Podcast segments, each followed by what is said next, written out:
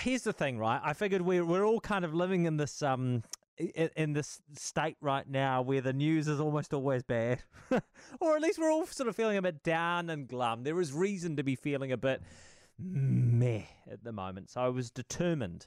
Um, and will remain determined throughout lockdown to come in on Saturday mornings and try and be as sort of upbeat and positive and, and support us all getting through this difficult period. Um, but I had a bit of a dilemma last night because I was sitting at home and I'd watched three episodes of The Mare of Easttown or Mare of Easttown uh, on Neon. Now, I know I'm late to the game on this, okay? I know that everyone else watched Mare of Easttown about a year ago. Everyone else has been raving about how amazing Kate Winslet is in it. But I've come to it late and I um, watched three episodes on Thursday night. I watched three episodes last night and I had one episode left. It was 11:30 and I thought, "Oh, an hour's TV, an hour's TV. Surely I can just watch an hour's TV. After all, the cliffhanger is so good. But you know what? I thought of you. I thought of you, and I thought I, you know, I owe it to everyone getting up this morning, listening to News Talk ZB, who wants a bit of positivity to actually have me. Um, and maybe have a host who's had more than five or six hours sleep, a host who has resisted the temptation of an incredible television cliffhanger to say, you know what, I'll put that final episode back another day so that I can be there as upbeat as possible. I tell you what, Tara, that is strength, is it not?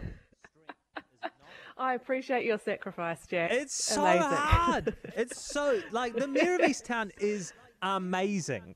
It's incredible. I mean, the the storyline's a little bit ridiculous, okay? But far out. I have just I haven't been able to sleep the last couple of nights because it's been so tense and so dramatic. And to um, you know, to, to leave it last night with one episode left in the series and and just waiting on that final conclusion. Oh, it was really difficult. So good, Jack. Uh, It's worth it. I mean, look, look at this morning. We appreciate it. Yeah, yeah. Anyway, um, for those who have seen Mare of Easttown and watched it years ago and can't believe that it's taken me this long to catch up, it's taken me a lockdown to catch up. You have three different news shows for us um, this morning. So why don't you start off by telling us about the defeated?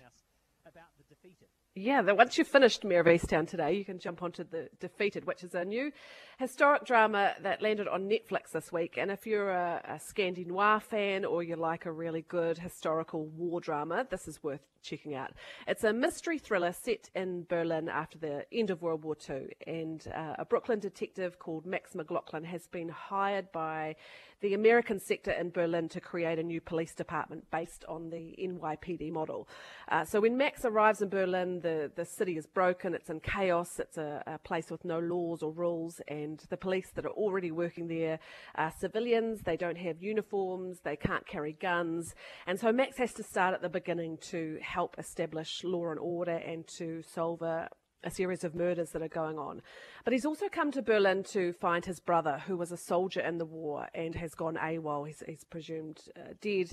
And Max keeps finding clues that lead him closer and closer to finding his brother. Uh, this is a beautifully made show. It's been made by the Swedish team behind shows like uh, The Bridge and Midnight Sun. So it's got that same uh, gloomy, kind of pared back Scandi noir vibe to it.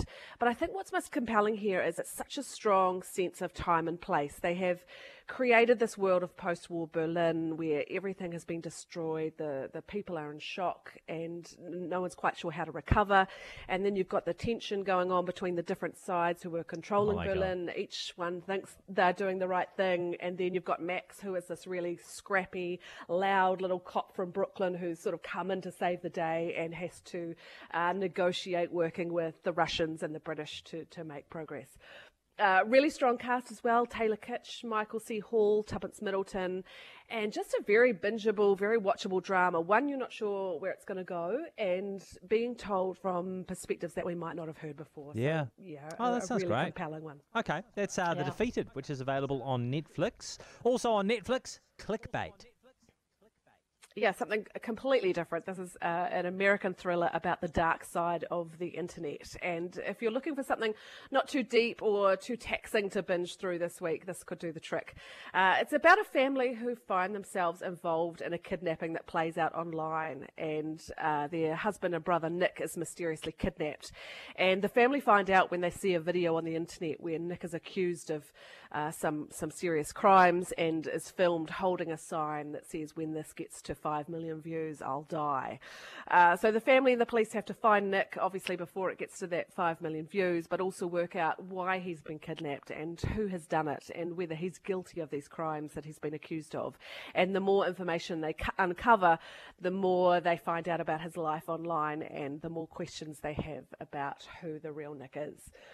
Um, I, I, think the show has big ideas about the role of the internet in our lives and cancel culture and how complicit we are in this as, as users of the internet, but it kind of gets distracted. It's, it's not the deepest of shows, it's, it's melodramatic and it's slightly ridiculous, but I mean, you were talking about cliffhangers before. The show knows how to work a cliffhanger so that you just end up going on to the next episode and the next. And, you know, I think if you're looking for a binge this lockdown that you can kind of enjoy and, and you know, it's not too taxing or it's kind of forgettable after mm. you finish watching it. This is it. It's a thriller. There's lots of, of twists and turns, but kind of a, a bit of a trashy, a trashy nice. watch for the weekend. Okay, cool. Clickbait is that show. It's on Netflix and on Neon. Celebrity Bake Off.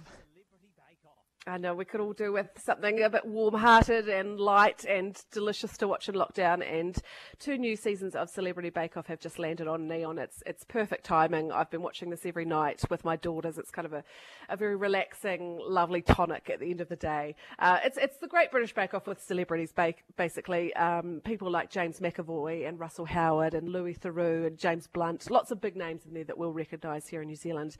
Uh, and many of whom aren't great bakers. Uh, which I love the most. You know, it always makes for entertaining television.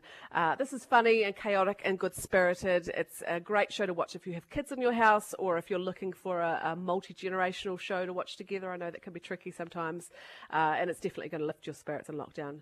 Just don't watch it when you're hungry. That's that's ah, my only yeah. advice. I learned the hard way. the problem is that during lockdown, I'm always hungry, and I, it's not that I'm truly like like craving energy or craving sustenance. It's just that I'm a little bit bored, yeah. and the cupboard's right there, and the fridge yeah. is right there, and actually maybe it will be another ice cream day today. You know what I mean?